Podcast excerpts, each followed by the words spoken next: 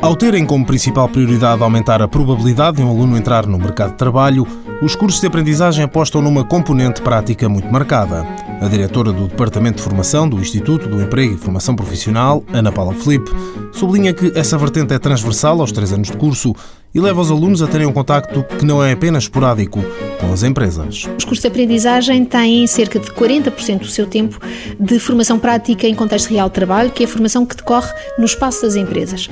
Esta formação eh, desenvolve-se em três períodos de formação e de forma gradual. Portanto, no total dos três períodos de formação, ou dos três anos de formação, nós vamos ter cerca de 1.500 horas de formação realizada no contexto da empresa. Sendo a vertente prática encarada como um fator diferenciador de oferta de formação, o IFP tem celebrado nos últimos tempos protocolos com várias empresas de referência de diferentes setores. No sentido de garantir as melhores condições para o desenvolvimento da formação prática, são chamadas estas empresas no contexto da aprendizagem entidades de apoio à alternância, e a alternância aqui tem o sentido da alternância do contexto de formação e do contexto de trabalho, ainda que todo ele ainda num contexto de aprendizagem, não é?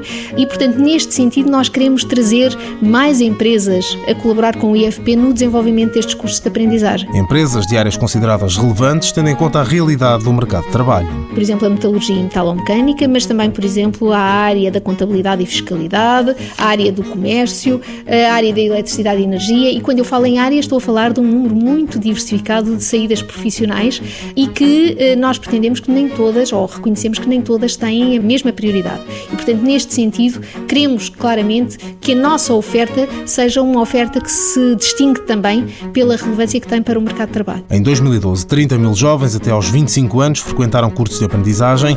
O objetivo do IFP para 2013 é chegar aos 38 mil. Mãos à obra. Financiado pelo Estado português e pelo Programa Operacional de Assistência Técnica do Fundo Social Europeu, sob o lema Gerir, Conhecer e Intervir.